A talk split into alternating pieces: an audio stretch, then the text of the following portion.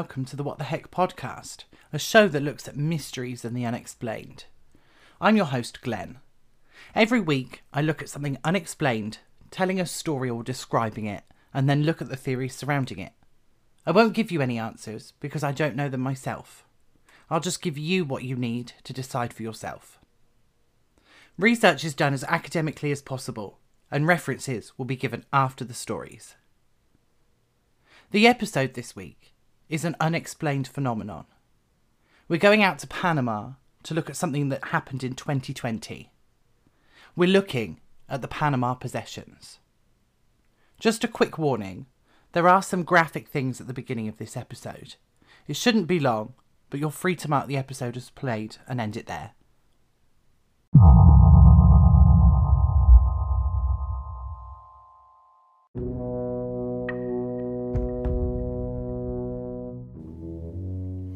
On the 15th of January 2020, police in Panama raided a village in the jungle, around 155 miles or 250 kilometres from Panama City.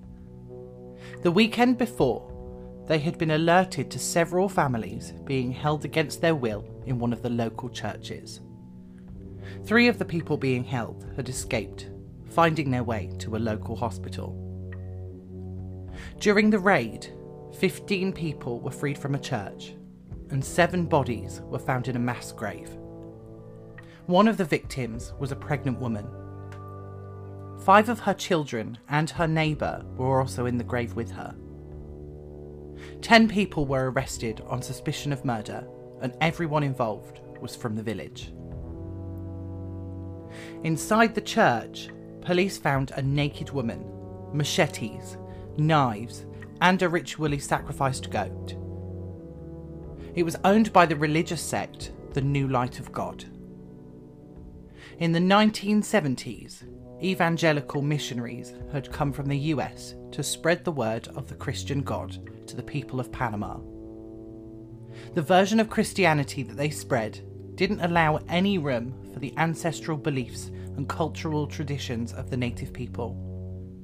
The isolation of the villages in rural areas and the rugged terrain separating them had made them vulnerable to these teachings, and some fell into very extreme forms of Christianity.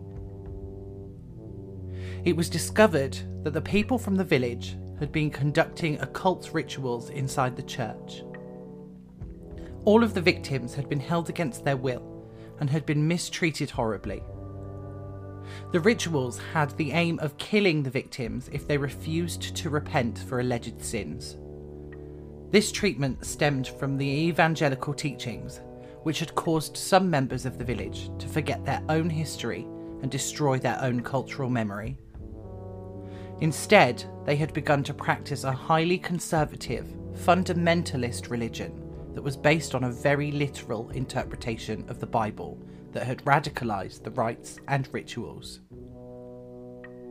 It turns out that one of the members of the sect had received a message from God prompting the kidnapping of the victims.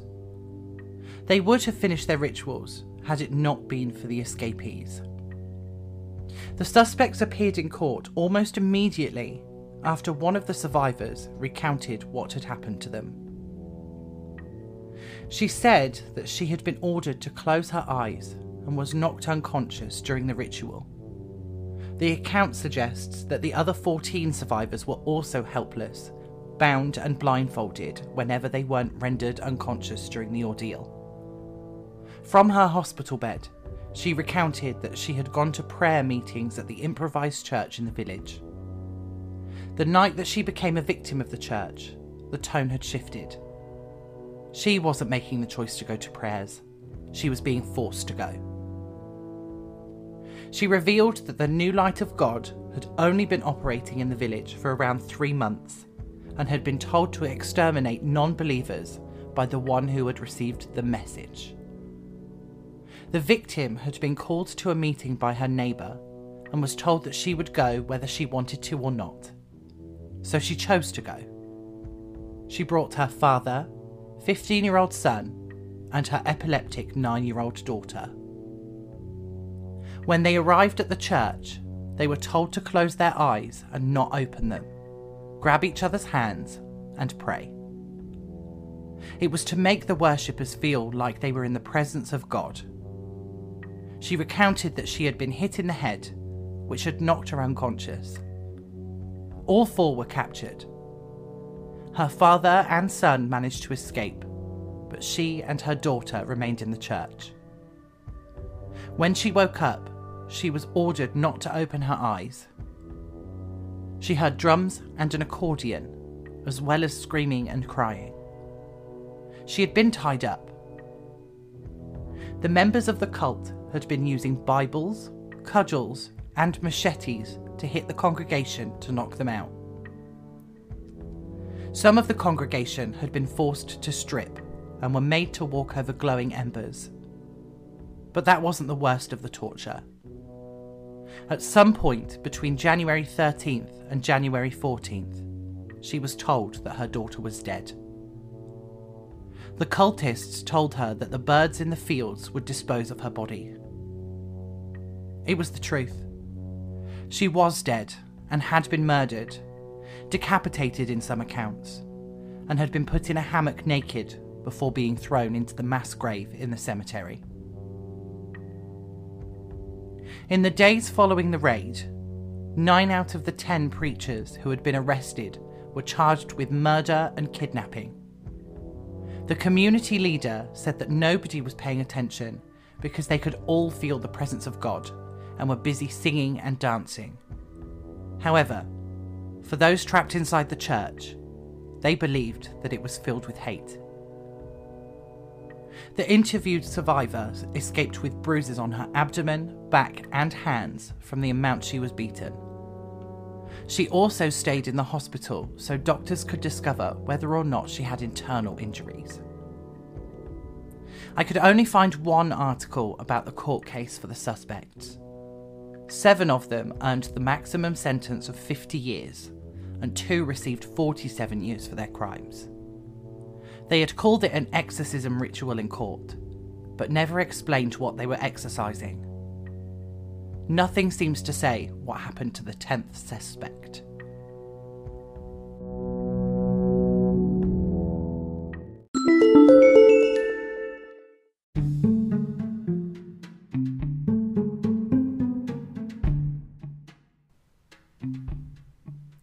Once again, I found a topic that has no particular information about what could have been happening.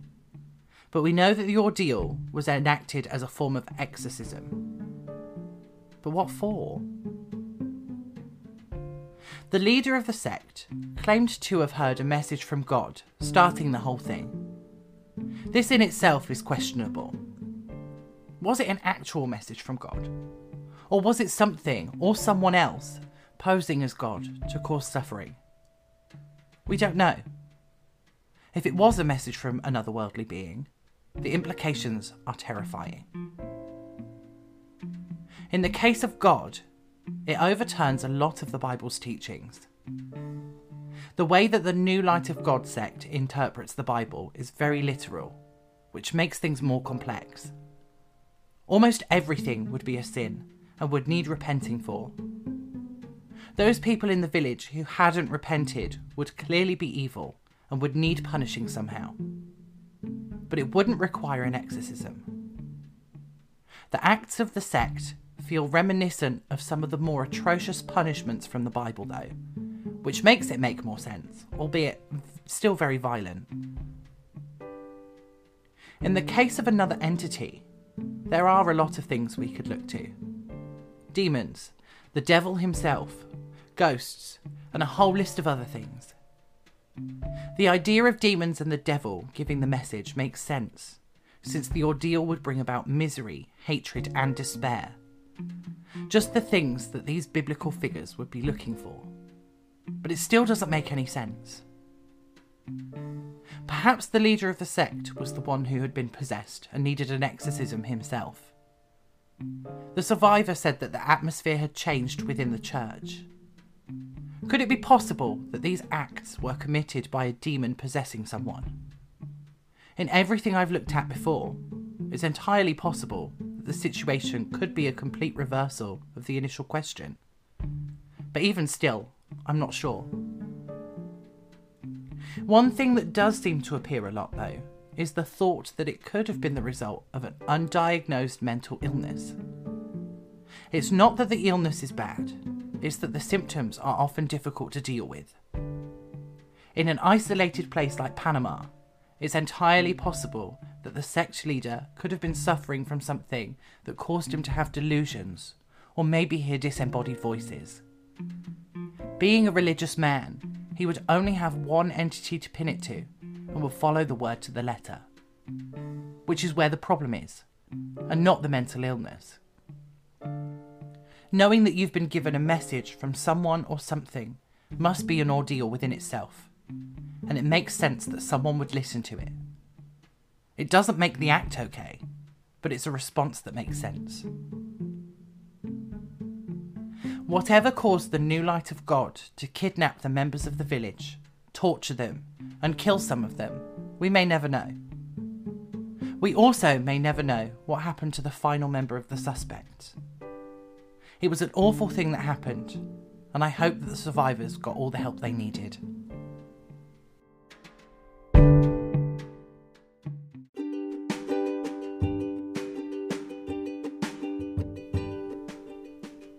The story from this episode came from a BBC News article called Panama Seven People Found Dead After Suspected Exorcism. An article from The Independent called Pregnant Woman and Five Children Dead in Suspected Exorcism. A Daily Beast article called Inside the Religious Death Cult That Massacred Seven in Panama. An NBC News article called Survivor recounts confused, chaotic cult rite that killed seven in Panama, and a France 24 article called Maximum Jail Time for Murderous Panama Sect. The theories from this episode were very difficult to find, so I made some guesses. I hope you don't mind that. It's really difficult to look at theories when there aren't any around, so I do a bit of thinking and put some theories together. References for the episode and links to studies will be posted on social media for you to have a look at.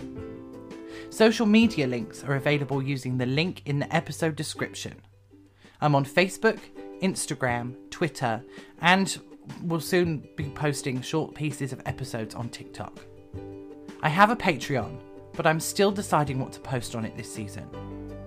There is a £3 tier if you want to support me anyway. The link to the Patreon is also on the link tree, and as before, you are welcome to pledge more than £3 a month, and I will find something extra special for the people that do. My email address is also in the episode description if you want to send me spooky stories, unexplained events, or even mysteries you want me to look at. If I get enough, I'll set up some listener episodes to read them. Please don't hesitate to email me if you have any corrections or issues with things that I've said. Once I've seen the email, I'll make sure to correct myself. This week sees the return of the creature feature, and it will be out on Saturday. And next week's episode will be out on Wednesday, November 9th, so hold on until then.